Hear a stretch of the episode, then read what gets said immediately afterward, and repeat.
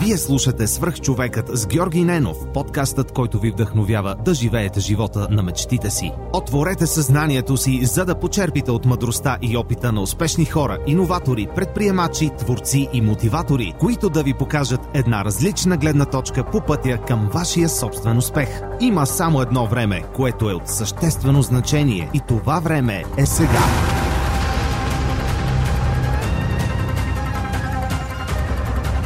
Здравейте, приятели! Живейки в тези предизвикателни времена, исках да споделя с вас един от начините да разпускам и да събирам вдъхновящи истории. Това е през приложението на Storytel, което ми дава възможност да достигна до много автори на аудиокниги, включително и български, и да почерпя от техните идеи, техните истории или техните знания.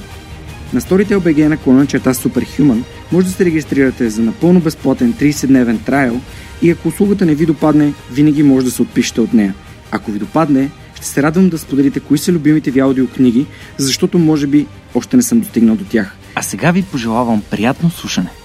Здравейте! Вие гледате и слушате Свърх човека с Георги Ненов. Днес имам удоволствие да ви представя Нели Насова, съосновател на прекрасното студио Yoga Vibe. А днес се намираме в Yoga Vibe South, където записваме а, благодарение на теб и твой прекрасен екип а, този епизод и на видео, така че се надявам вие вече да сте в YouTube канала на Свърхчовек и съответно да, да може да го видите и там. Здравей, Нели, моля те, разкажи малко за себе си, представи се, тъй като ние с теб имахме един леко злополучен опит да запишем вече един епизод. Ти дойде вкъщи, започнахме да си говорим и изведнъж се оказа, че отвънка са феновете на Левски, има Левски ЦСК и беше изключително шумно, а просто нямаше как да го осъществим, но пък ето днес сме тук а, и записваме в а, твоето прекрасно студио.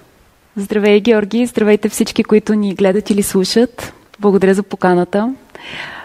Всичко се случва в правилния момент и аз сега съм много по-спокойна от тогава, момента, когато между хиляди ангажименти се опитах да вмъкна и този, тъй като ми беше важно да участвам в него и особено бях поласкана от факта, че ти ми каза, че поканата е дошла от твои слушатели. Да, наистина е така. А всъщност много интересен факт, че а, докато общувам с моите слушатели, те винаги ми дават обратна връзка за нещата, които чуват в подкаста и получих обратна връзка от Митко. С Митко почнахме да си говорим. Впоследствие се запознах с Митко на една практика в Йога Vibe, където отидох на, на любимата ми йога практика при а, Жорка Таранчев, където правим йога с тибетски купи. И това за мен лично е и не да, тъй като ние двамата го, така, го правим заедно, беше място, което и време, в което да даме а, миг почивка на себе си, на телата си, на умовете си. Петък вечер, всички са навън, 7.30, ние сме на йога и това някакси ни, ни помагаше да, да се отпуснем и да, да се насладим на петъка и на предстоящия уикенд. И да започнете уикенда по правилен начин. Абсолютно. И така се запознах с Митко, който всъщност води и часове и при, при вас в Йога Вайб, но ние с теб се познаваме от доста преди свръх човека, доста преди Йога Вайб. Познаваме се още от 2014 година, ако не се лъжа, да. когато моята колега Милена Беловеждова ни запозна. Да. И бях на една твоя практика. Точно така студио. бях започнала да преподавам тогава йога. Хот йога. Хот йога. В студио, което не беше мое, а ти беше на пътя на личната си промяна. И се срещнахме в правилен момент, когато по някакъв начин обменихме енергия в тази посока. Това е много забавена история, защото всъщност това беше първото ми ходене на йога изобщо. а, и си спомням, че в моята глава беше, хм, това е нещо ново, което да опитам, както и всичко друго. Леко, лесно, Леко повече лесно. гъвкавост, издължаване, малко медитация. Дойде на ход йога. Да, на ход йога, където имаше 90% жени. А, но беше наистина нещо, което много ми хареса още тогава. А, и не, не знам, може би просто не, не са съвпадали времената да, да идвам отново на, на, на практики при теб, но беше нещо, което много ми хареса и същевременно беше момент да проверя моето физическо състояние, дали съм просто нали, силен от това, че тренирам или имам и, и достатъчна а, мобилност, гъвкавост и много ми хареса така. Осъзнах, че нямам нужда само от сила, имам нужда от други, други неща, които нали, йога преподава. Но нека да се върна на теб, защото нали, днес ти ми гостуваш. А, просто така случайно се е случило, че сме се познали още много преди да, да ги има и, и прекрасното йога вайб и, и свръхчовекът. Как, как започна твоята история в йога? Ти всъщност имаш друго образование, друга корпоративна кариера. Как попадна точно в йога? Така е, точно така е. Аз съм адвокат, работя си до момента. Това ми дава толкова необходимия баланс да мога да намирам златната среда между това да бъда бизнес човек, човек, който работи с ума си и мисли и способността напълно да се отпусне, да се остава на усещанията и на течението на енергията в някакъв момент през йогата. Започнах практики като теб, като всеки един от клиентите ни. Много ми хареса, бях отдадена.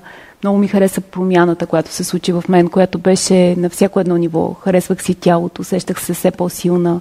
Усещах, че мога да правя неща, които никога не съм мечтала да мога да правя физически, което веднага предизвикваше възхищение на хората около мен. Аз не съм спортна натура никога била. Започнах да карам ски на 28 години, започнах с йогата на 29. И, и способността да покажа на другите, че не е необходимо да имат някакви специални качества, за да могат да изглеждат добре, да се чувстват добре, да правят толкова красиви неща с тялото си и по този начин да успокоят ума, беше нещото, което ме накара в последствие да започна да преподавам. И то се случи тотално случайно. Управителя, менеджера на това йога студио работеше в един момент при мен в офиса в корпоративния ми свят и след като започна да се занимава с менеджиране на спортни центрове, ме покани да водя, тъй като нямаше кой да води. И той каза, ти си толкова отдаден на крайно време.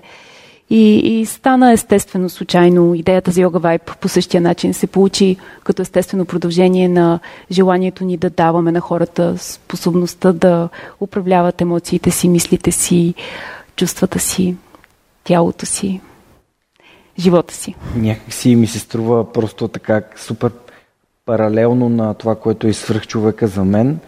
А, наскоро се замислих какво е свръх човека за мен и така ми звучи, че йога вайп е за теб твоята лична история. Твоя личен път, който предаваш на другите чрез, чрез това, което правиш. Абсолютно.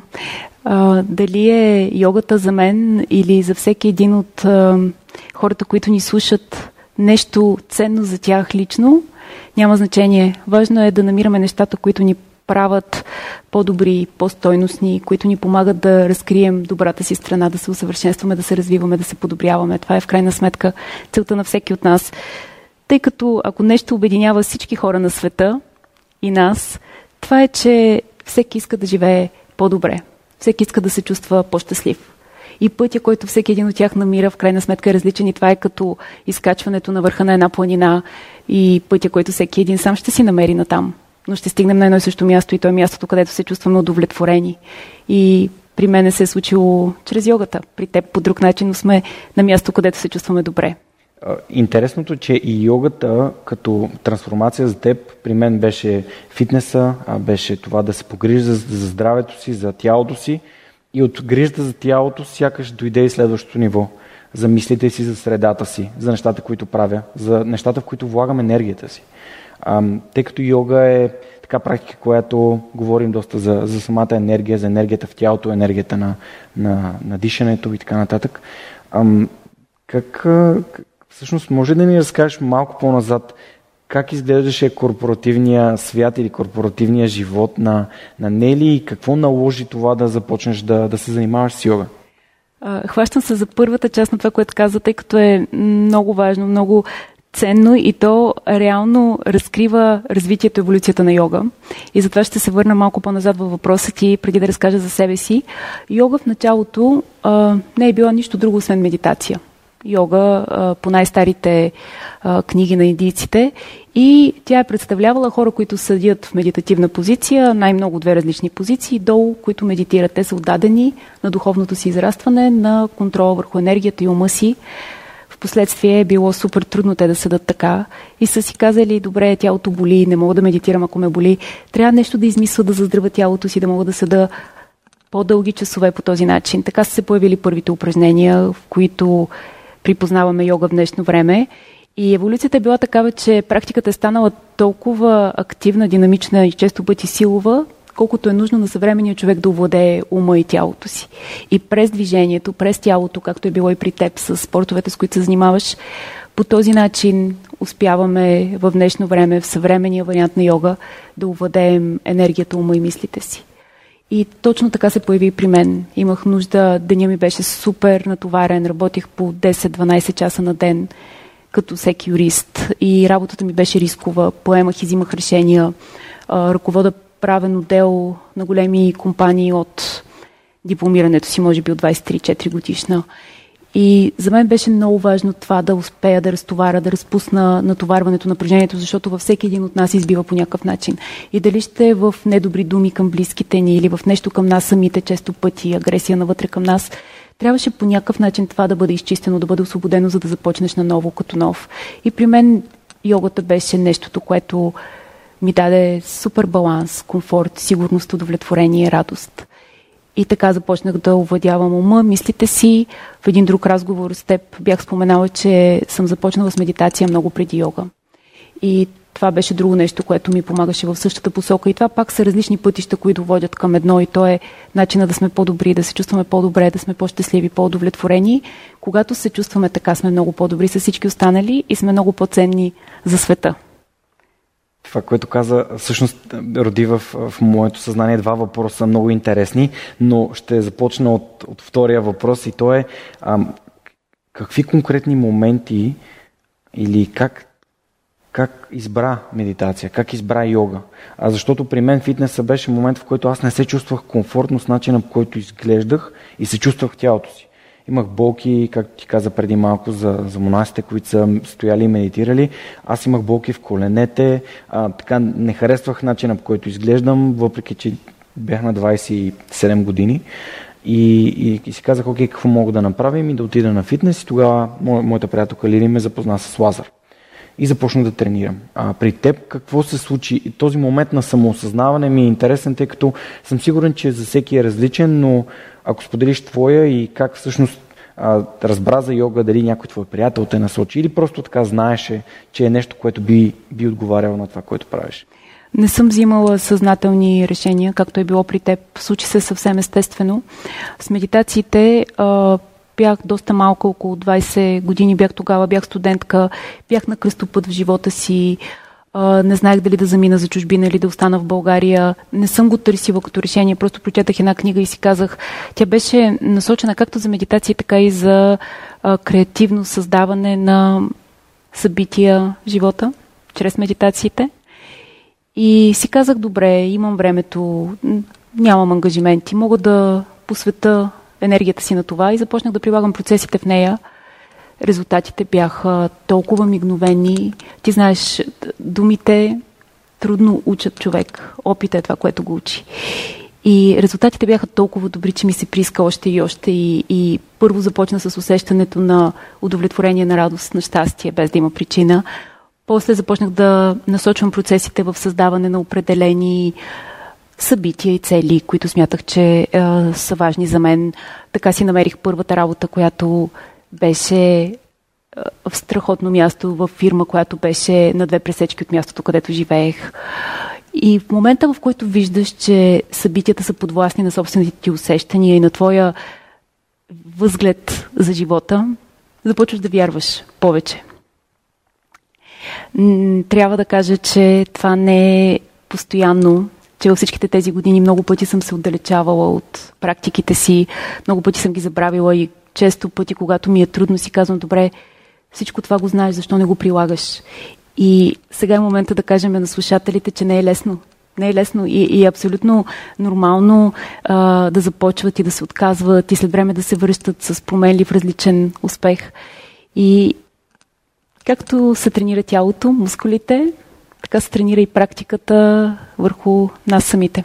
Практиката за усъвършенстване – да, определено вярвам в факта, че прогресът никога не е линеен, т.е. той никога не води само напред и нагоре. Има и трудни моменти, а все пак случват се неща, като пандемията, в която живеем в момента, които ни карат така да погледнем един вид от различна гледна точка към, към здравето си, към, към живота си, към бизнеса си, към нещата, които са важни за нас. Към здравето на близките ни, разбира се. Точно така. И, и аз твърдо вярвам, че всяко нещо се случва с определена причина. И първия най-важен въпрос, за да спрем да търсим м- виновници или да обвиняваме останалите, е да го приемем и да знаем, че всяко нещо се случва с причина за нашето израстване и за нашето добро. И когато го приемем това, възгледа към живота става различен и всички наши действия вече са продиктувани не от агресията, не от обвинението, от критиката, а от начина да приемем и продължим по по-добър начин. Тоест реактивността ни. Точно така. А всъщност исках да кажа, че когато започна, когато обявиха извареното положение, първото нещо, което ми мина през ума на хм, как мога да използвам това време, за да стана по-добър. И това, което ти каза, аз бих казал, че второто правило би било какъв е урокът, който трябва да науча.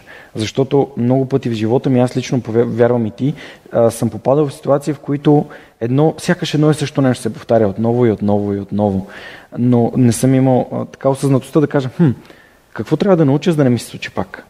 А, и, и така, че можем да си задаваме повече въпроси. Огромен фен съм на въпросите. Очевидно и водя такъв подкаст, който задавам въпрос. Сега ще върна на нещо преди малко, което много силно впечатление ми направи. Ти каза, че йога е възникнала във връзка с медитация в седящо положение.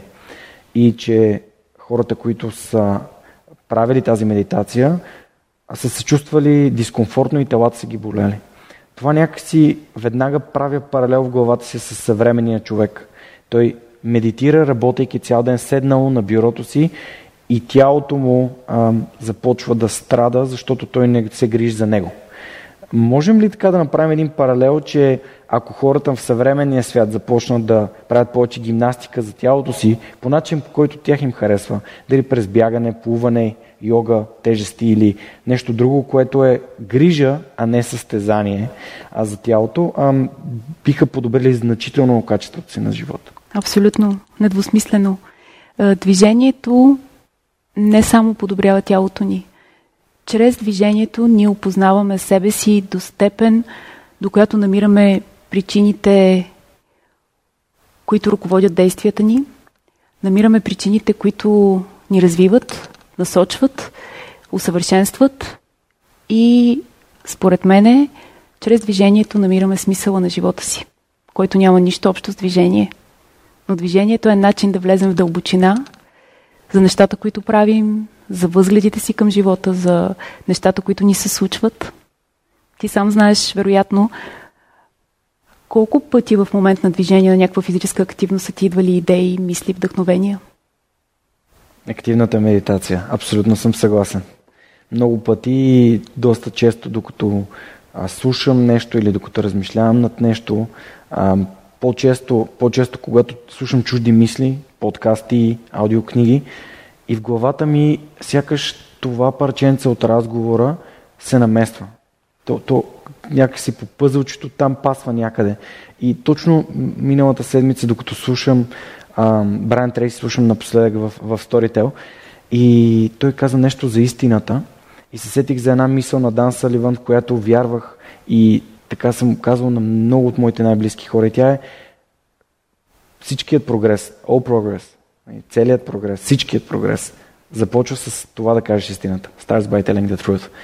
Дари на себе си, но просто трябва да признаеш истината, да кажеш това е истината. Истината е, че съм застоял, истината е, че не, не, не се грижиш за тялото си, а не е истината, че храната е лоша или че обстоятелствата пречат да се движа. Искаш ли да ти кажа йога какво смята за истината? Истината в йога е сатва. И в превод, в разяснение, това означава нещо, което не се променя, което е. В същото време ние знаем, че света винаги се движи или към възход, или към падение. Няма застой. Тоест, всяко нещо, което се случва, всяко нещо в света, в живота се движи или в развитие, в израстване, или към посока умиране. Тогава възниква естествения въпрос, как истината е нещо, което не се променя. И начина йога да го обясни е като казва, че истината е само това, което е сега в настоящия момент. Нищо, което е в миналото, може би не е това, което ти си спомняш за него или което е имало за цел да бъде и нищо, което е в бъдещето не е ясно, не е сигурно, не е предопределено. Само момента сега и свързването с него е това, което в йога наричаме сатва в интрото на, на свръхчовека за хората, които са слушали, тези, които не са слушали, всъщност а, се казва, че има само едно време, което е от съществено значение и това време е сега. И до сега никой не беше така използвал по-добри думи, за да го опише.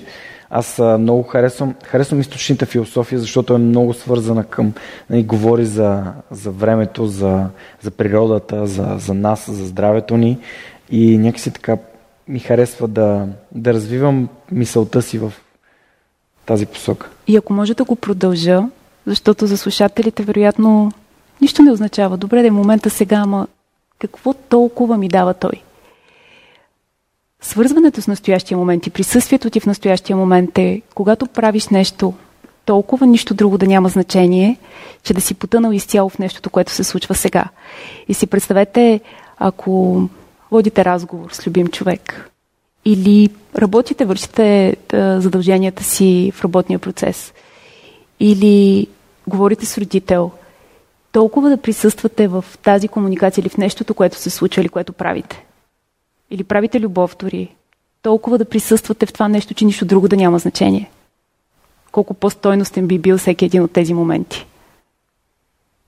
Ако мога да го обясня с една концепция, която е доста така разпространена, зоната, това да си в, в потока, а, флоу, а, това да, да, да бъдеш фокусиран върху това, което правиш. Да. Да, много, много ми хареса как го обясни. Аз а, в такава ера, в която живеем, телефоните, а, нотификациите, имейлите, календарите, всичко, което се случва, някакси просто трябва да спрем. И няма нищо лошо в тях, да. защото начина по който те ни отвориха света, само можехме да си мечтаем до преди 10 години за него. Нека те бъдат още един катализатор на това да разберем колко е важно другото. Т.е. да се обърнем и към простите неща, и към времето без телефон. Не защото не е добре да го имаме, напротив, той ни дава толкова много, а нека той бъде разделителната граница, да взимаме достатъчно за баланс и от време без телефон, без интернет. Да, вчера имах разговор с Неда и тя каза, трябва да направиш граница. Кога работиш и кога има време за нас. И аз казах, ми, аз работя и събота и неделя. Тя, добре, ти така се самосаботираш, защото а, тялото ти разбира, че няма време за почивка и съответно ти непрекъснато си на вълна работа.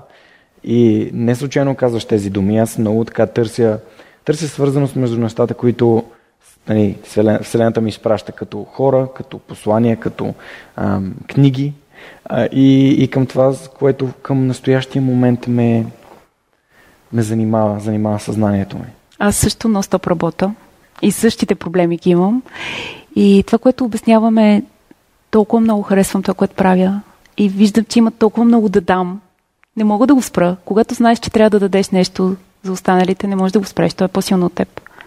Избягвам да използвам думата работа, когато правя нещо за свърх човекът а, и всъщност и това, което правя за, с моите трениращи в, в Lift в онлайн предизвикателствата, всъщност е, аз го приемам като се едно помагам на хората. И това а, много ми помага да не го чувствам натоварващо и задължение. Подозирам, че при теб е сходно. А, така че наистина е трудно да се поставят граници, но е важно наистина, за да има баланс и хармония и във връзките ни с другите хора, които, а, както Брайан Трейси, наскоро слушах а, No Excuses, една от а, неговите книги, и нещо, което ми направи супер силно впечатление, той обясни какво е това нещо, а, което децата разбират за любов. И той оказа с четири букви. Тайм. Време. Времето наистина е, аз обичам да казвам, че вниманието е валутата на взаимоотношенията. Както и към нашата работа, така и към нашите близки хора, така че пак, като, както в йога, трябва да има баланс. И не може да има само гъвкавост, трябва да има и сила. Не може да има само сила, трябва да има и гъвкавост. Така че много, много интересна тема захванахме тук. Но м- да се върнем на момента, в който създаде йога вайб. Как, как се почувства готова? Как стана така, че... Никога не си готов за това. Никога не си готов за важните неща. А, бях с Милена, която ни е запознала в Бали няколко месеца преди това. А, бяхме естествено заедно, заведах я в Йога Барн, най-известното голямо модерно йога студио там. И аз си казах, виж колко е красиво това име. Дай да помислим, ако някога нещо направим в България, да бъде с подобно име, толкова звучно, толкова симетрично, толкова красиво. И тя каза, еми готово, йога вайп. И то си остана в мене така да съществува, да се развива без никога да си мечтая реално за него. А, един ден на мястото, където преподавах, а, взе определени решения за развитието на студиото, които ощетяваха моите клиенти и моите часове. И аз просто разбрах, че това е а, побутването на живота да потърса развитие. Много бързо намерихме помещение за първото студио на Йога Вайб в изток. А, с няколко приятели, които бяха всъщност а, мои клиенти от класовете. Го направихме от нулата за 20 дни. Направихме студиото в изток с много любов, с много желание, почти без никакви пари. Толкова ме беше страх. Изобщо не вярвах, че ще се получи. Изобщо не вярвах, че ще тръгне. Някой ми казваше, тия прекрасни зали, тук ще има по 30 човека. Нямаше до тогава студио в България, което да може да събере 30, 40, 50 човека на един клас. Аз казах, вие сте луди, няма шанс. Няма шанс. И сега, преди да затворим заради пандемията, на класовете ми имаше по 57 човека и връщахме още. И много е удовлетворително това да създадеш продукт, който дава стойност. Защото това е най-голямото доказателство. Връщането на хората обратно при теб, значи това им помага. Аз, понеже съм бил на твой час, а, с Неда много искахме да дойдем на твоя час а, с... Имаше... И йогата. И, и йога с... С звуци. С звуци, да. да. Много искаме да дойдем и не каза, веднага, веднага се резервира и нямаше, няма да останат места. Аз викам, чакай бе, аз съм бил Какво е това? в зали, смисъл, има много място. А, и тя каза, не, не, не, а, ти, ти не знаеш, трябва да, се, трябва да се запазим. И съответно аз наистина мога да потвърдя, че нямаше, празна, нямаше празна постелка в залата. А бяхте и доста беше наплътно. много голяма. А бяхме доста наплътно. Да. А сега като трябва да отворим, трябва да имаме три половина между постелките. Да, да, за жалост, е, за жалост е така, но пък вие в момента се адаптирате. А, за адаптивността искам да си говорим, тъй като и в а, твоето участие в свръхкариера, в кариера за теб ти сподели за, за, именно за адаптивността и това е нещо много ценно за мен. А, но искам да те върна на това с коража. Защото за мен лично коража е много важна част от, от успеха и от, и от развитието на хората. Защото коража е това, което ни кара да пробваме нови неща. А, дай да видим, дай да, да, да опитам. Ще стане ли? А, и аз никога не... Много странно ето как тук до сега си говорихме за сходности, но в моята глава никога не е било свърх човека няма да стане. В моята глава винаги е било Дай да опитам, аз не знам. Няма как да знам какво ще, как, какво ще случи, какъв е резултата. Когато записах в джуджицу, си казах, хм, аз дай да, да опитам това, да видя моето ли, не е ли, как, как го чувствам. И ето и при теб има това, а, това няма как да стане. То... Каква зодия си? Ами аз съм овен. Наистина ли? Да. И аз. ето, ето. Дори ето, това. Потвърждение, че не може че да сме няма, еднаква да, зодия, но на 3 да. април съм аз. Аз съм края на март, 28 си на 28 март. Но ето, а, живота е нещо, което ни, ни формира да имаме вярванията, които имаме. А, но въпреки, че самите ние някой път не вярваме в тях, има хора отвън, които ни подкрепят и ни помагат. Като не, Неда, като твоите приятели, като твой партньор. Подозирам, че такъв тип а, Знаеш ли, при мен с... има нещо, което явно го няма при теб и при мен е дори е нездравословно силно страха от провал. Това при мен е, винаги е било водещо и, и затова си обяснявам, че винаги всичко, което го правя, се опитвам да бъде на 1000% перфектно. Смисъл, за мен няма друго решение от това нещо да бъде съвършено, когато излиза като продукт, проект или работа свършена от мен. И много ме беше страх. И наистина завиждам ти за това, което каза. Много ме беше страх и, и продължава. Не мога да си представя някой от студията да не работи на по начина, по който бих искала, бих вярвала, че трябва. Там е таблета. Всъщност на този таблет, а, този таблет го спечелих абсолютно случайно, като освободих място в живота си от стара вещ и Вселената ми изпрати този таблет. И си спомням как се чуих какво да го правя, да го продам ли, нещо, какво, къде да му намеря, а, а, нещо, което да го, да го ползвам. И като ми дойде идеята за свръх човек, казах, хм, аз ще записвам с таблета един човек, един мой приятел Радо, който ми монтира аудио а, записите, ми казвам, сега ще му качим един софтуер, слагаме го и си говориш с твоя гост. Няма нужда от техника, микрофони, нали, всички тези неща, които ние с те ползваме в момента. Ми, дай да опитам. За мен, за мен а, никога, някакси в моята глава никога не е било цел да бъде нещо перфектно. Аз знаех, че ако техническата част кара хората да не искат да слушат един подкаст, ако е много зле, а съвършеното струва стотици хиляди левове или десетки хиляди левове, то аз трябва да намеря средното положение, което хем хората да слушат, хем да знаят, че това е началото и хем да е good is good enough, нали, да бъде достатъчно добро, за да започне и да започне, както преди малко казах и на Илия, който ни помага и заснема днес интервюто, че нали, ако е достатъчно добро, е достатъчно добро и следващия път стане още по-добре. И така 190 епизода, един след друг, малко по-добър, малко по-добър.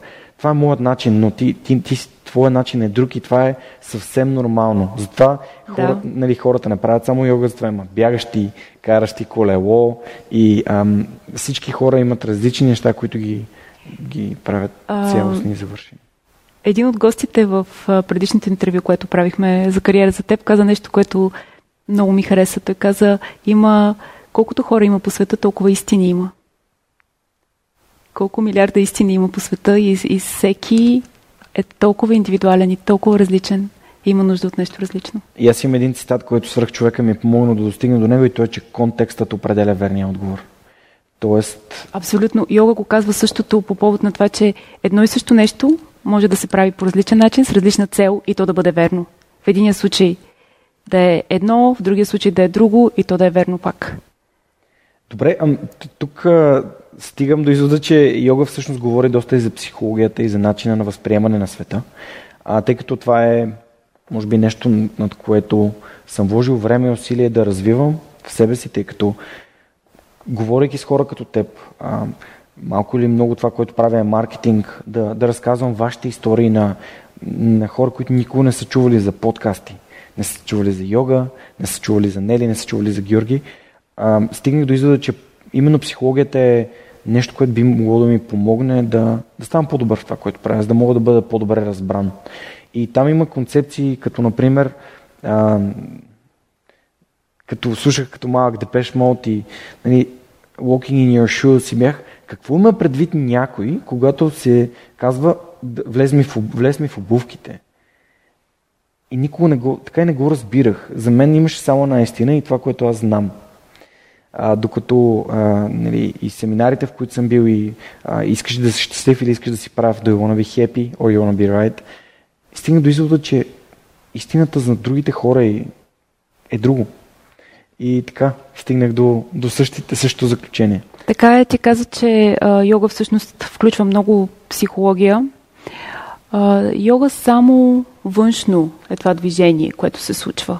Йога използва движението, за да стигне в дълбочина на всеки един от нас. И знаейки как се чувстваш преди една йога практика и след нея, може да направиш преценка за това колко по себе си си след класа и как целият този външен шум и енергиите и мислите и емоциите, които са се случили от деня, постепенно се изчиства и започваш да усещаш себе си доста по-добре след един клас почваш да чуваш решенията по-добре, почваш да се държиш по-добре с останалите. Тоест, йога ни връща към истинската ни същност. В съвременния и вид се приема, че йога е движение. Не движение като движение на тялото, а движение като масова културна промяна. Културна промяна на обществото. И това съвпада по съвсем естествен начин с нещата, които ти правиш, те не случайно са се случили сега, не случайно йога в момента е толкова разпространена, много повече от Индия. В Индия йога не е известна. Известна е в западния свят, защото тук се случва културната промяна. Грижата, вниманието към мислите, към емоциите, това, което определи като психология. Това е нещо съвсем ново за мен, но аз тъй като не съм йога ам, по-скоро ентусиаст и лаик на, на, на тема а, философията и за мен, е, за мен е приятно място, с което... Не е необходимо да е друго. Това е финния начин на йога да си свърши целта. Не е необходимо да е друго. Всички, които са дошли в залата за йога и аз на времето, като практикуващ, желанието беше да се чувстваме добре. Си починем, се погрижим за телата си. Впоследствие започва да намира дълбочина. Дали искаш или не, няма значение и на всеки помага различно и всеки го докосва там, където има нужда. Дори ти като спомена именно това, се сещам, че дори за бойните изкуства има йога за джуджицу, има специални така асани специални техники, които да помагат за хората да бъдат... Знаеш ли колко интересно там в ония клас, когато ти идваше преди да направя йога вайп, имаше много ММА борци. Те бяха най-дисциплинираните ученици, много им беше трудно, много им беше трудно, но това беше начина те да бъдат още по-добри в борбата. Тоест, използвали се йогата като инструмент да станат по-добри в друга сфера на своя живот? Абсолютно, абсолютно. Йога цели да не ни направи добри в йога. Йога цели да ни направи добри във всичко друго, което правим. Някой път започвам класовете си така. Кой е дошъл тук, за да бъде по-добър в йога? Дигат един-двама човека ръка. А кой е дошъл тук да стане по-добър във всичко друго? Всички дигат. Много яко. Добре, преди малко, като говориш за медитацията, спомена книга. А, тъй като книгите са любим а, обект на разговор в свръхчовекът, исках да те попитам дали би могла да препоръчаш книги за хора, които искат да станат по-добри версии на себе си. Може и да не са свързани с йога, просто ти оставям така свободата да, да препоръчаш някои заглавия или източници на информация, или YouTube канали, или изобщо потоци на, на съдържание, което е качествено и помагат на хората да се развиват. Ще пренасоча и перефразирам въпроса ти, ако позволиш. А, за мен такова израстване се случва чрез учител – аз съм започнала с книга, защото не е имало кой да ме учи, не е имало литература на български, не е имало учители в България. Ние сме първото поколение модерни йога учители, които са пътували по света, взели са най-доброто на света и го представят смляно на хората. Аз след като направих йога вайб, поканих в България учители, за които аз съм давала много пари, за да се срещна с тях някъде на техните семинари по света.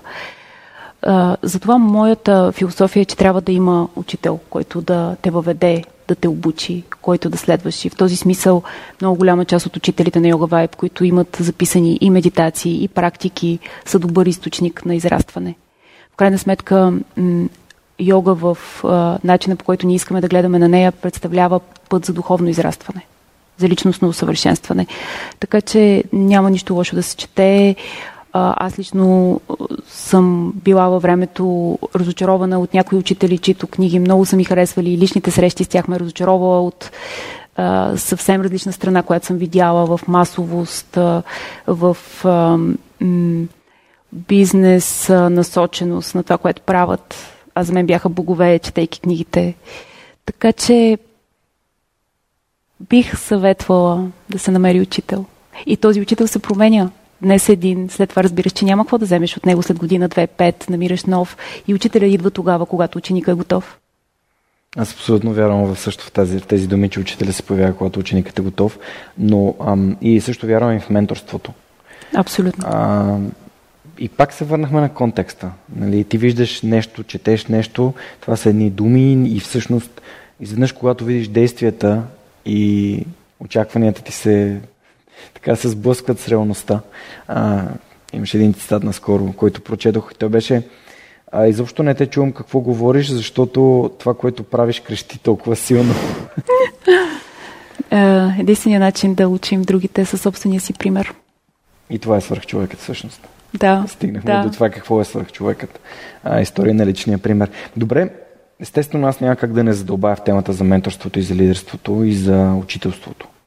Защото един учител, той трябва да бъде лидер, той трябва да води, а, нали, и той не води на прин, принудително. Другите, те го следват, както каза учителя, сповя, когато ученикът е готов. А, как можем да открием тези учители за нас? А, как можем да, какви са първите стъпки, които можем да направим още сега, за да може утре да сме по-добри версии на себе си, чрез общуване с хора, които, са, които ни водят в по-добра посока? Първата и най-важна стъпка е да знаем какво търсим, какво искаме, какво целим, от какво имаме нужда. И не е необходимо то да е прекалено конкретно. Достатъчно е да разговаряме със себе си и да си дадем ясна представа в каква посока искаме да се развиваме. Нали, всеки иска да е красив, богат и известен. Въпрос е защо? Какво ще ти даде? Значи не е това целта. Целта е как мислиш, че ще се чувстваш, ако си такъв. А не може ли да се чувстваш така и по друг начин? Тоест, дадем ли си ясна представа къде се намираме и към какво искаме да се придвижим, решенията започват да идват. И те започват да се появяват и ние в началото не разчитаме знаците, не ги виждаме. Последствие започваме да ги възприемаме, приемаме, благодарим. Идват и разочарованията. Пътя на израстване е свързан с провали и разочарования. Преодоляването на всеки един от тях отново е придвижване в правилната посока. Когато човек го приеме и е окей с това, вече знае, че пътя ще е по-лесен и пътя е правилен. Да, и друго нещо, което аз изключително много вярвам и бих искал да добавя е осъзнатостта, че всяка посока, в която искаш да поемеш, има своята цена. И е хубаво да знаеш, че има цена, за да си, дали, готов си, дали си готов да я платиш. А, когато заминах да уча да работя в Германия, всъщност си давах ясната сметка, че това, което си говорихме в началото, няма да имам време за да прекарам време с неда. Ще трябва да се виждаме няколко уикенда месечно. В най-добрия случай два. А, но всъщност аз знаех, че ако искам да, да, да достигна до по-високо ниво в корпоративната си кариера, да дам всичко от себе си, за да видя дали там е моето място, няма друг път. И когато а, седнахме да го обсъдим и казах, направиха ми невероятно предложение в Хамбург, аз а, мисля, че трябва да го обсъдим. Искам да го обсъдим, защото ако искам да се развивам, трябва да отида. И тя ми каза, добре, имам един въпрос. И тя каза, какво ще случи с нас? Тоест, а, някак си, то, точно това е цената. И аз казах, нищо няма да случи с нас, защото за мен ти си много важен човек в живота ми и ако нещо трябва да се вземе като решение, а, то е, че ние оставаме заедно, просто искам да видя дали това е моето място. И когато се изкомуникират такъв тип решения и, и цени а, на, на изборите, които носим, резултатите са винаги положителни. Знаеш на другия защо това е важно за него. И не поставяш само себе си на, а, във връзката на, на преден план. Но а, да. Още една перспектива да дам. Абсолютно съм съгласна с това, което казваш. Още една перспектива за цената. Цената често пъти е работата, която трябва да свършиш със себе си. Всеки иска да е щастлив и да се чувства добре и да е успешен. Готов ли е да плати цената да стане 30 минути по-рано, за да работи върху себе си, да направи медитацията или другите практики, които вярва, че му помагат? И всички... да работи повече. Да, да, всички искаме резултата, но често пъти работата а, ни е трудна. Да, и пример от фитнес индустрията, всички искат да имат плочки, но никой не иска да се храни така, че да има плочки. Всички искат да имат големи бицепси, но не, не, не полагат необходимите усилия, за да, за да имат големи бицепси и така нататък. Но а, ето Арно Шварценегер е доказателство, че дори най-смелите ни мечти могат да се сбъднат в контекста на фитнес, разбира се. в контекста на живота също смятам, че всичко може да бъде постигнато и че няма ограничения пред никой за нищо с условието, че трябва да стане това, към което се стреми. Добре, ти много добре зададе въпроса защо искаме нещата, които искаме в живота си. А, може би повечето от нас не се замислят за това какво наистина искат и повече мислят за нещата, които не искат. Тоест, фокусират се върху нещата, които не защото искат. Защото е трудно, защото е проактивно, защото трябва да вземеш а, ситуацията си, живота си такъв какъвто е, да го анализираш, да разбереш къде си и да вземеш решение къде искаш да бъдеш. Това е трудно. Това е трудно. Много е по-лесно да се недоволства. И въпреки това, тъй като знам, че и ти не си привърженик на фокусирането върху негативните неща, и въпреки това, все повече хора искат да гледат в посока на развитието си, в посока на преоткриването на неща, с които стават по-добри. И, и факт за това е както огромният човекопоток от хора в нашите студия, така и непрекъснато увеличаващите се твои слушатели. И всъщност в контекста дори на, на, на ситуацията, в която живеем и на пандемията, ам, забелязвам нещо много така любопитно. Когато ни помолиха да си стоим вкъщи, изведнъж на всички много ни си прииска да сме в парковете, да излезем, да бягаме. Станаха много спортни. Да, и това, това е прекрасно. Не, ето това е урока, който търсим.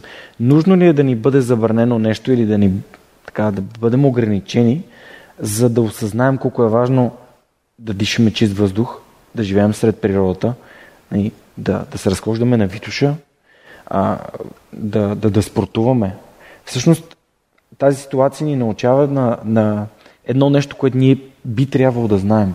Ако се грижим за физическото си здраве, ние сме много по-здрави и е много по-вероятно да преминем през каквито и да е кризи, в които а, ни бъдат изпратени. Знаеш ли, това е, е много голяма тема. Може би в момента отваряш разговор за бъдещ епизод, когато пак трябва да си говорим. Но съвсем накратко, за мен това е темата на огромното неудовлетворение у хората. Тоест, Когато са свободни, те а, са неудовлетворени по други причини. Когато са затворени, те са неудовлетворени от други обстоятелства. Т.е. те винаги ще намерят причина да бъдат недоволни, да бъдат неудовлетворени. И тази масовост и това верижно неудовлетворение създава общото страдание на обществото. В йога състоянието на пълен баланс на вътрешен мир и радост се обединява от два фактора. Удовлетворение от всичко, което имаш и едновременно с това желанието нон-стоп да даваш най-доброто от себе си, които в съвременния свят изглеждат почти не, не, невъзможни да съществуват съвместно. Програмирани сме да не сме доволни от това, което имаме. Такива са всички хора и да искат още и още и още. Могат ли да запазят това усещане за желание за повече в едно с удовлетворението от това, което сме? Това е много добър момент за размисъл на тази тема. А, и веднага няма как да не заговорим за благодарността. Защото за мен това е ключът за това, което ти говориш. Ам, дори в Германия ми се беше случило, след като толкова хубави неща се случваха около мен и подкаст се развиваше. И в един момент някакси изпаднах в една дупка, в която не виждах нищо хубаво, чаках да се тръгна, да, защото предизвестието ми беше 3 месеца. И това сякаш ме в комбинация с зимата в Северна Германия, което е от септември до май. Просто се чувстваш потиснат непрекъснато. И един ден си спомням как излязох на разходка – и съм в един парк и гледам слънцето на, навън и си казвам, аз забравих да съм благодарен.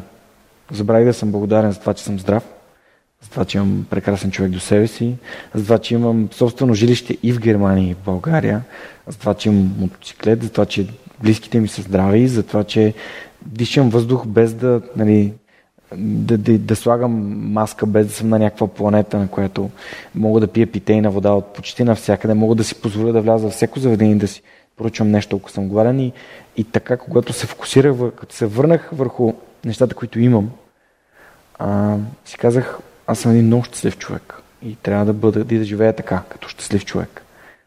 За да продължа това, което казваш, мога ли да дам една съвсем кратка техника на всички, които ни mm-hmm. слушат, така че да направят живота си по-добър, по-щастлив. Всеки от нас има хора, които ни ядосват. Най-меко казано, нали? Всеки от нас има човек, който като се сетиш за него и трябва да се видиш с него и ти се обръща корема, защото знаеш, че няма да е на добре. За някои от слушателите ни, вероятно това е шефа, за другия съседа, за третия наемодател. Всеки има някой, който не може да понася. А, опитайте 7 дни сутрин за по 5 минути, когато се събудите или докато чашата с чая до вас, да си го представите този човек и да го изпълните с любов. От вас към него. Просто си го представете добър, спокоен, удовлетворен и му пратете любов, супер много благодарност за всичко, което ви е дал, за всичко, което ви е научил. И ще усетите как света започва да се променя заради личната промяна, която идва отвътре навън и как този човек ще започне да се държи различно.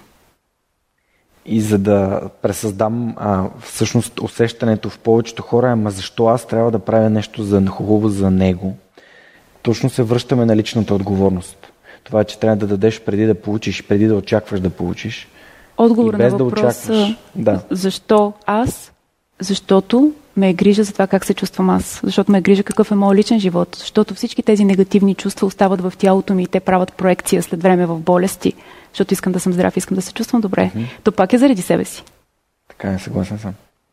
Да, просто м- за мен даването е много важно и то даването безвъзмезно. Тоест, давам му добро на този човек и съответно така не очаквам нищо в замяна, но при мен в живота, когато беше, както ти каза в началото, към възход и към падение, когато живота ми беше по-скоро към падение, едно мое действие, това да отида и да дам безвъзмезно кръв, промени ця, целия ход на, на, на живота ми. И така изпълних с добри намерения цялата си година и постъпих на работа и така нататък. Така че, наистина, това е нещо, което аз не съм правил, но бих тествал. Аз обикновено нямам такива хора около мен. А... Значи си си отработил тази задача? Значи си се научил да пращаш удовлетворение, любов и благодарност към хората без да очакваш различно. Да, може би, може би да, но не, не, не, не съм разсъждал, но сигурно ще помисля на това. И като сме заговорили за практики, а, ще се радвам да споделиш най-простичката практика за медитация, която хората, ако не са медитирали, могат да направят. И най-простичката така йога, която могат да стартират вкъщи. Сега е прекрасен момент, а, за да не се притесняваме от това другите какво ще си помислят за нас в студиото. Това е нещо, което и в фитнес залите се забелязва. А, другите хора, те имат мускули, те имат а, резултати, аз там не, не принадлежа там. Да. Тези Най- неща, които ни ограничават. Да, така е. Така е точно заради това и ние стартирахме онлайн проекта си, защото знам, че има много хора, които се притесняват да отидат в залата. Не са достатъчно гъвкави, не са достатъчно силни, не са достатъчно слаби, не са достатъчно красиви. И твърдо смятам, че всички тези учения, те са за всеки. Всеки трябва да се чувства по-добре, всеки трябва да се погрижи за себе си. А ако трябва да дам практика за медитация, бих ги поканила да седнат удобно, по възможност да не шофират, да седнат удобно, да затворят очи и да си кажат само, могат да навият часовник, да си дадат 15 минути или 10 и да кажат само 15 минути отделям днес, за да се опитам да се отпусна. Нищо друго. Стол като този, просто легнали, просто отпуснати и да се уверят, че нямат притеснения в тялото, няма дискомфорт, няма болка, няма усещания, които да ги стресират, да ги държат сковани и да усетят дъха си. И да си кажат на ум вдишвам, издишвам. И да си кажат, че тези минути искат да посветат на дъха и на усещанията за него. И когато след една, две, три минути тялото започне да се отпуска, нека започне да насочват дъха. Нека започнат да го забавят. Могат да отброят 4 секунди на вдишване, 8 на издишване. Ако и това е малко, могат да вкарат практика на задържане, една-две секунди между вдишването и издишването, една-две секунди след издишването и следващото вдишване. Медитацията е, за някои учители, се определя като пространството между две мисли. Времето, в което няма мисъл. Времето, в което си в безтегловност, в което усещането за идентичност се разлива дори. Какъв е смисъла от това? Ти си медитирал, знаеш, че това състояние се постига с различни техники, но то е едно и също. Често ме питат какъв е смисъл нали, от това. Когато усетиш как се чувства след това и как всичките тези прегради и, и, и собствени ограничения, които сами си поставяме, дали с а, а, вярвания, схващания, мирогледи или с емоции и енергии, всички тези ограничителни бариери се разрушават. И всичко, което стои между нас и решенията, идеите, правилните стъпки, стават толкова директно, толкова ясно, толкова чисто когато опитат да седнат така и да, и да се средоточат върху дъха си за няколко минути и часовника звънне, ако са навили авармата, ще усетят как времето е минало за, за секунди, за един миг, за един дъх дори. И, и е много вероятно да им се прииска да вземат още 15. И още 15. Ако става на сила, ако не се чувстват добре, ако са притеснени, нека го зарежат. Нека на следващия ден пак. 15 минути или 10 или 5, на следващия ден пак. И когато освоят тези дихателни техники, никога няма да им е скучно. Може да се налага да чакат някъде в държавна институция на опашка и те да си направят дихателните техники, изведнъж те да работят върху себе си, вместо да се ядосват защо се налага да чакат. Това, което ти каза преди малко, че ситуацията, в която е обществото в момента, ти си използвал по начин за лично усъвършенстване и си си задал самото начало въпроса как мога да стана по-добър, защо не всеки ден да си задаваме този въпрос. С какво този ден може да ми помогне да съм по-добър в нещо? Това е моето лично а, виждане. И, и примерно една такава 5-минутна медитация ще ни направи по-добри. Ще направи по-лесна медитацията, ще ни направи по-спокойни, по-балансирани, по-добри. Може би си поставяме ограниченията на, на провала, страха от провала, а няма да ми е успешна медитацията и точно тук искам да отбележа, че Идеята на медитацията не е да е успешна, а просто да се обърнем навътре към мислите си и към дъха си. Тоест най-простото нещо на света, а ние всъщност сме го забравили. И парадоксът е, че ако не дишаме, ние ще умрем. Ние го правим без да го съзнаваме. И просто трябва да спрем, ако искаме да затворим очи, ако искаме не, просто да, да, да мислим как дишаме. Да мислим как дишаме. Да дишаме през носа, разбира се. Важно нещо, което повече. което си научил да, да, да. в спортовете. Ако е трудно, ако са се провалили в медитацията, всеки един от нас се е провалил хиляди пъти. Винаги съм казвала, знаеш, че много харесвам балансите на ръце. Това е нещо, към което съм отдала доста внимание като част от йогата. И когато уча ученици, те ме питат, добре, кога ще се получи този баланс? Винаги казвам, колко провала си готов да направиш. Тоест, готов ли си хиляда пъти да паднеш от тази позиция, за да задържиш баланса на хиляда и първия път? И, и с медитацията е същото. Нали? Всеки от нас трябва да се провали безкрайно много пъти, за да постигне успех. Мога да дам една съвсем кратка рецепта, така че да си гарантира, че няма да има провал. Задръжте дъха си.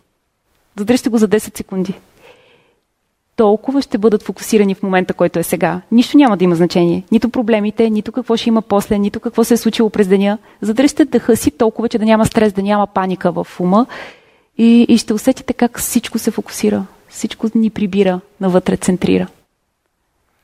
А, Чърчил има един цитат, че успехът е да прескачаш от провал в провал с същото ниво на ентусиазъм.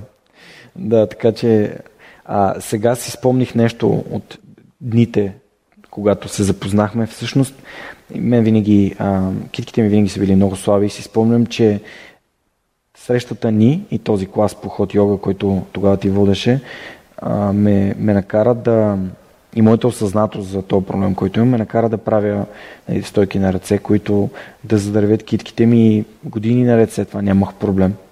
А, което е пак не е нещо, което правя за себе си всеки ден или няколко пъти седмично, да ставам по-добър, по-силен, по-уверен а, и не е необходимо да бъдат а, така, както сме и гледали в а, практиките на, на мастерите в йога, а, ами по-скоро по начина, по който на нас ни е комфортен. Точно не? така. Точно така, без стрес. Добре, а за йога как да, как да започнем? Хм. Всяко движение, съчетано с дъха е йога. Могат просто да вдигат ръцете нагоре и да ги свалят и ако това го съчетават с дъха, вдишат и издишат. Това вече е йога. Знам, че има хиляди, хиляди йога практики, които са достъпни и безплатно в интернет пространството и по всякакъв друг начин. Хубаво е да изберат учител. Отново се връщам на това. Хубаво е да има човек, към който има доверие. Йога в вида, в който е работа с тялото, може да бъде както полезна, така и много опасна. И е много голяма отговорност за учителите и затова съветвам хората, ако сега стартират йога, не са били, нека да не почват с видеа, освен ако не са съвсем за начинаещи, така добре обяснени и поднесени правилно, а, да бъдат с учител. Защото много пъти виждам в класовете хора, които а, се опитват да правят неща по неправилен начин и могат да си навредат. Най-голямото разочарование за мен би било някой да дойде на йога клас и да каже тръгнах си с контузия. Тоест, грижата, правилното ангажиране на тялото, правилното подреждане на тялото е нещо, на което ние много държим в йога и затова много ми се иска да започнат с учител в някакъв момент. Как да го, как да го открият? Не знам дали успяхме да отговорим на въпросът преди малко. как се намират? Могат да попитат. Начин? Приятели. С а, а, препоръка на приятел винаги е най- най-добре. Ако един учител е помогнал на твой близък, защо не и на теб? Да тъй като нали, препоръките пак те са индивидуални. Хубаво е да имаме някой човек. Между преди. другото, точно това е причината аз да не се занимавам с йога толкова години. Аз ти как че съм почнала към 29, някъде бях, защото е, отивах на йога класове, не ги усещах. Нито ме раздвижваха, нито ме натоварваха физически, нито успявах да постигна някакво посветление особено. И се отказвах.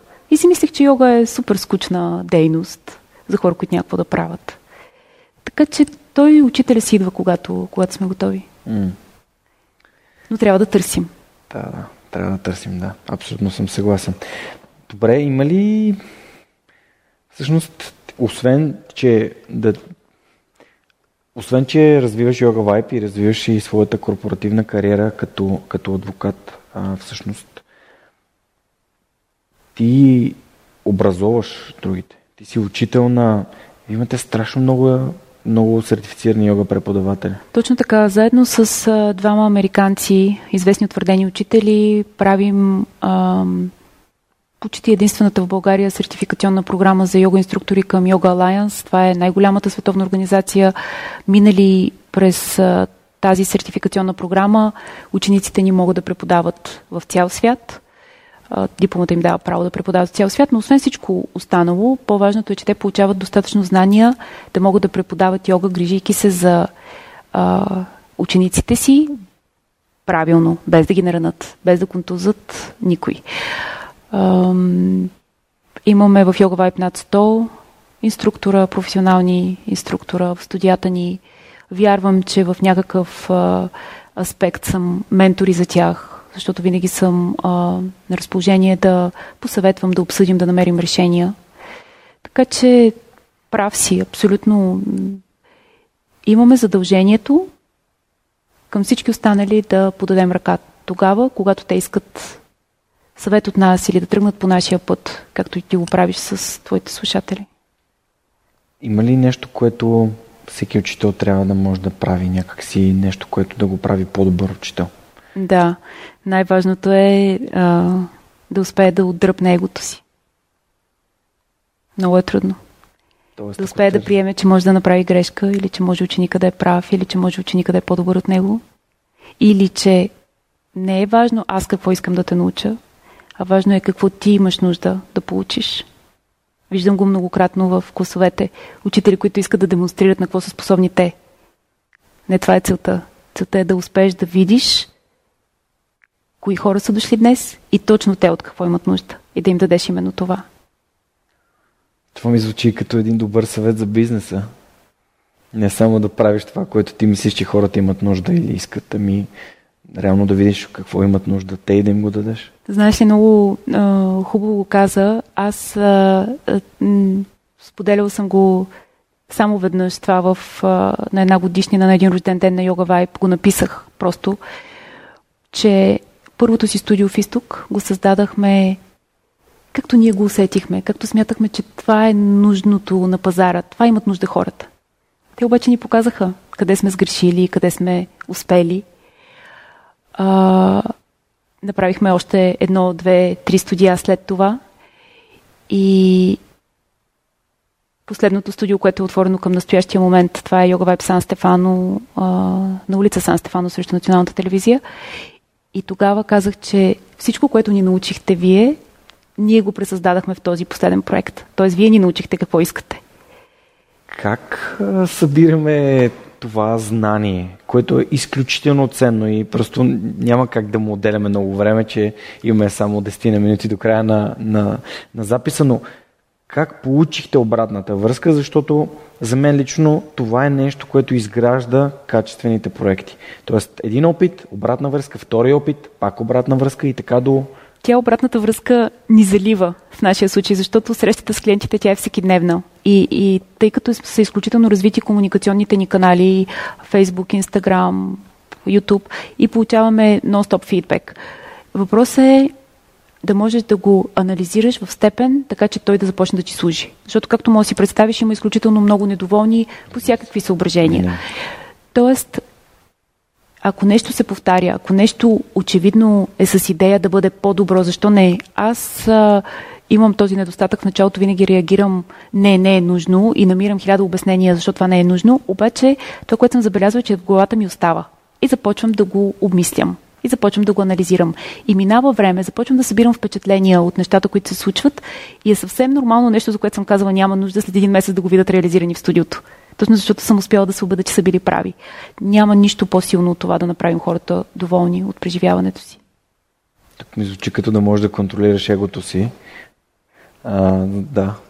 Много е трудно. Уча се. Уча се. Избирала съм си учителя, който мен ме е учил в йога. Точно по това. Да няма много силно его. Променлив е успеха. Всъщност това, което ти ми каза, просто веднага в съзнанието ми наху една книга. Книгата е на Херман Хес изказа Сидхарта. А, и всъщност там а, главният герой може да прави само три неща. И а, той може да пости, може да чака и може да се моли.